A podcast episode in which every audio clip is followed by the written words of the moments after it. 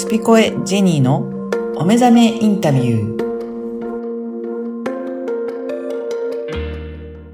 こんにちは、声ラボの岡田です。こんにちは、ジェニーです。ジジさん、今回もよろしくお願いします。よろしくお願いします。今回は前回に引き続いて、えー金子律子さんの、えー第2回目ということなんですが、えー今回はどういったお話をしていただいたんでしょうか？はい。えー今回は、えーコロナうん。をどう捉えているかっていう観点で、そうですようね。んしばらくこのね、こ。うん。あの、話題は尽きないと思うので、はいあの、お聞きしました。うんはいやっぱりこの世の中は大きく変わりましたので、うんその中でもどういうふうに捉えているかっていうお話ですかね。はい。あと、は、コロナの、えーから見る、まあ、情報がう、ん。本当にどれが本当でどれがそうでないかとか、はい。まあ、いろいろな観点から、あのー皆さん、あの、理解する場面が違うと思うんですけど、はい。あの、金子さんがどういったところから、あの情報をどう捉えてるかっていうところも、あの、お話聞けると思います。はい。はい。それでは、インタビューをお聞きください。では続きまして、はい。あの、もうだいぶ収束してきたとは言われてるのかな？あの、うんコロナうん。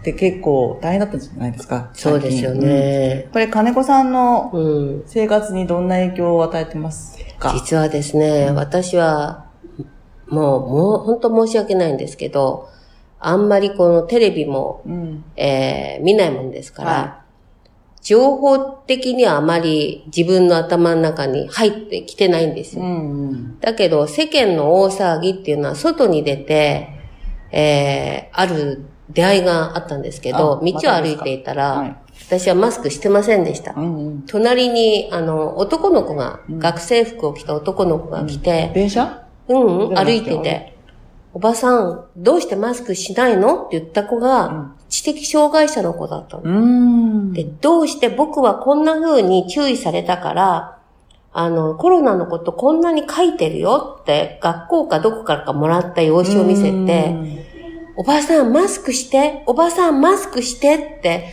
すごい言われたの。どうしたんですか、それで。そう。それ、それからね、うん。あの、じゃあすぐ買うわねって言って、薬局に入って、買ったんです買ったんです。あ、なんか、お気持ち的に自分勝手がこういう子供たち傷つけ、傷つけちゃうのかなと思った瞬間、あそのためにマスクするみたいなマスクはしてました。なるほどね。ええちょっとあの、パフォーマンスマスクは。パフォーマンスです。ねはい。あ、でもそういうことですか。ええ。あとは、その、生活で、私は全くないんです。本当にごめんなさい。私もないんですけど、ええ本当になくて、ありがたい。。大騒ぎをどう思います？大騒ぎは、まあ何か大きな仕掛けが、あの、上の方であるでしょうということで、うん、その大きな仕掛けが、うん、まあ今こうやって一般人が、はい。どうしても煽る、煽られるでしょ、うん。なので、その、煽られる一人に、あの、なるのが、ちょっと嫌かなっていうのが自分があります。はい。なので、真実はどこにあるのか、全く誰もわからないけれども、あの、これもあの一般財団法人の水上先生の、うんあの、お話なんか聞くと、インフルエンザの方が怖いんだよ。うん。うん。なんでこんなコロナで騒ぐの？と いうのを、そうですえね。えうん聞いたりすると、あの、少し騒ぎすぎかなと思ったのは、私もあります。うんなんか騒ぐ意図があるんですよね。あるんです、あるんです。裏にね。ね。うん。それを思っちゃうと、うん私も、もう金子さんとね、一緒になんかいろんな活動してると、うん。まあ、だんだん敏感になってくるじゃないですか、そういう話とかって。うん。で、会社にいるときはね、うん。あの、池上彰先生と、うん NHK と日経新聞、うん。これがもう全てだと思ってたわけですよ。なるほど。ただ、そこから出ちゃったときに、うん。なんだかこんなこともあるし、あんなこともあるっていうことも、に初めて気づく世界っていうのがあって、ここに。うん。そうなるとう、ん。すべてが嘘でもいいし、うんすべて本当でもうん、別にうん。自分の生活にうん。実はあんまり影響なくて、うん。ただ自分がどこにそれが好きかなのか嫌いなのかっていうのを、うんだけでいいなって最近私は思っちゃうんですよね。うん、うん、うん。正しい正しくないっていう風にうん生活していくのと、うん好き嫌いで生活していくのは、うん。好き嫌いで生活しちゃうと秩序が保てないとかいう人もいますけど、うん。あの、じゃあその秩序って本当正しいかどうかもわかんないじゃないわかんないよってね。なるとぐるぐる回って、うん。じゃあ全てが正しくないと思ったら、うん。何も信じられなくなるという悲しいうん。現実。だけど、じゃあ真実はどこだって追求し始めるとその時間が取られる？そ だから、う。うん。もう、嫌いだから私いいですとか、うん。好きだからちょっと関心持とうかな、うん。みたいな感じでいいかなと思うんですけど、どううん、思います？うん、うん。あのー私もあまり、ちょっと、このコロナに関しては、うんえー、なんか騒ぐ材料に飛びついた現象がちょっと見えちゃったりして、なんだろうなでも世界中だしね。世界中、じゃあ世界中が仕掛け人かもしれない、ね。世界中が仕掛け人だね。うん。うん。だってインフルエンザなんてね。で、これによってなんか、か喜ぶ人がいるわけでしょ、うん。だから、喜ぶ人たちにとったら、まあ、いい大騒ぎになっちゃったと。お騒ぎしてくれ、してくれと。してくれと。うん。で、その大大騒ぎに喜ぶ人たちが、ちょっと私はあんまり好きな人たちではなかったとうん。うん。いう感じですね。ね。まあこれはね、いい例だと思うん。ですよ。うん。コロナっていうのがちょっと、まあ病気っていうことと、うん。あのーまあ、怖いっていう一つのいい題材恐怖感よねそうん。になって人を先導してしまうという。うん。さっきもね、あのーうんおっしゃってましたけど、インフルエンザの方がそれでもね、あねの大変な思いを振るっているのも、え。うん。なんか隠れてしまうぐらい、そうそうそ大騒ぎするから、うんなんか皆さん違和感をね。感じてるはずなんですよね。うん。ただやっぱり自分の生活を見てしまうと、そうは言ってられないので、うん大騒ぎになっちゃうっていうところもあるけども、うん。なんかその情報とかうん。ってどう考えますか金子さん？情報？うん。情報は自分が感じるまでは信じないです。うん。うん。感じるまでっていう。感じるっていうと、何かニュースをが正しいとか、うんうん。えー新聞が正しいとかいう前うんに、えーまあ、それは報道の一部であるが、あの、あるから出るけれども、えー自分の目の前にないから、わからないし、かといって、人に言うことでもないし、うん。うん。でも現実、あのー言ったら、そうじゃなかったとか多いでしょ、ね海外もね。そうですね。うん。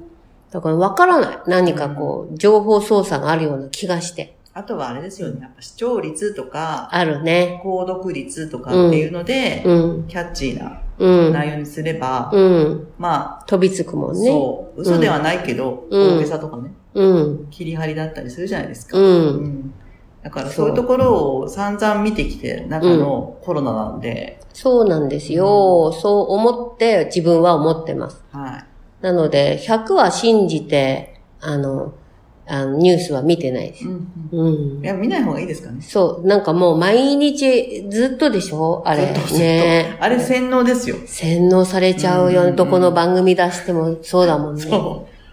私がちょっとあの前のポッドキャストの番組でもちょっと触れたんですけど、うんコロナについては、うん。あの、英会話をね、勉強するに、のと一緒で、うん毎日英語を聞いてれば英語を覚えるじゃないですか。っうん。てことは、その内容が、うん。あの、何であれ、うん。毎日聞いてたら、それにモードになってきますよね。うん、なります。だから、コロナの話ばっか聞いてれば、うんコロナモードになるんですよ。なります。で、病んでく。体が、うんとかは精神的なところ。うん。うんだから、うん。日々、うん。何に触れるかとか、うん。何を聞くか、うん。すごく大切ですよね。本当に、うんあの、安心をくださる方もいるしね。うんうんああ、コロナってこう考えるといいのかとか、うんうんこういう真実があるんだ、本当はとか、うんうんそういう人たちが周りにいると、うんうんあの、そんなに慌てなくても、そうですよね。うん、いいかなっていう、あー私は本当にありがたいお知り合い、うんご縁がねご縁があります。うん。でもテレビでほら、そう専門家の人出るじゃないですか。もう専門家らしいですけどね。うん。出る、その人たちの話を信じちゃう。そうだよねね。一理はあるかもしれないね。でみんながわかんないからわかんないことを言っても、うん。まあ責任問題にはならない。うん。というところもあるもんね。うん。まあ、この辺はやっぱり情報をどう取るかっていう、うん。まあ、すごく私はそこが、あの、楽しみでもあって、うん。あ、こんなことを今、あの、報道してるけど、席はどうなっちゃってるのそうだね。またそれでほら、ガイドインタビューとかするじゃない、うんうん。そその、自分たちが欲しい答えをしてくれた人そうそうそうが放映されるじゃないですか。そうなのそうなのそうすると、あ、なんかすごく壮大な劇だなって。そう。うん。ねでも一つはいいこともあったじゃない？あの、街がね、綺麗になった、そうですね空気が綺麗になった、ガンジス川が透明になった。透明になった、ものすごいこともあったわよね。うん。自然汚してる分、綺麗になったね。結局人が、うん。あの、地球を汚してたっていう汚してたってしまったっていうね。人間が出ないだけでこんな綺麗になっちゃう。そう、だって飛行機が飛ばないから、空も綺麗。ねえ。本当に。また汚れるんだろうね。汚れますね。ねえだからそこをどう考えていくか？だから汚れたことが普通と思っちゃうわけでしょ？普通の生活。ね？それが標準値になっちゃうようんね。うん。それはいけませいけんね。ませんね。やっぱり人間のエゴがやっぱり働いてるなってう。いうんことだし、うんあの、まあ、そこはせめぎ合いだよね。うん。結局。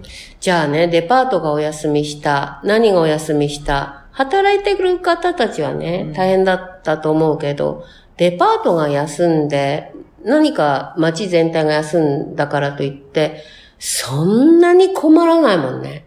困んなかった。困んなかったよね。困ることではなかったよね。ね。だから不安はみんなあると思う。うん。どうすればいいんだと。で、まあ、そこの先にあの、じゃあ国がね、うん。あの、頼りになるかって言ったら頼りになならない、らないじゃないですか。ならない。だからそこで、じゃあ自分はどうしたいんですか？っさあ、ていうところに立ち向か、立ち戻るっていう機会ではいいと思うんです。すごかったわよ。うんマスクがね、あの、今後、あの、配布されますって言って、翌日、はい。来ましたよ。はい。早かったですよね、ここは。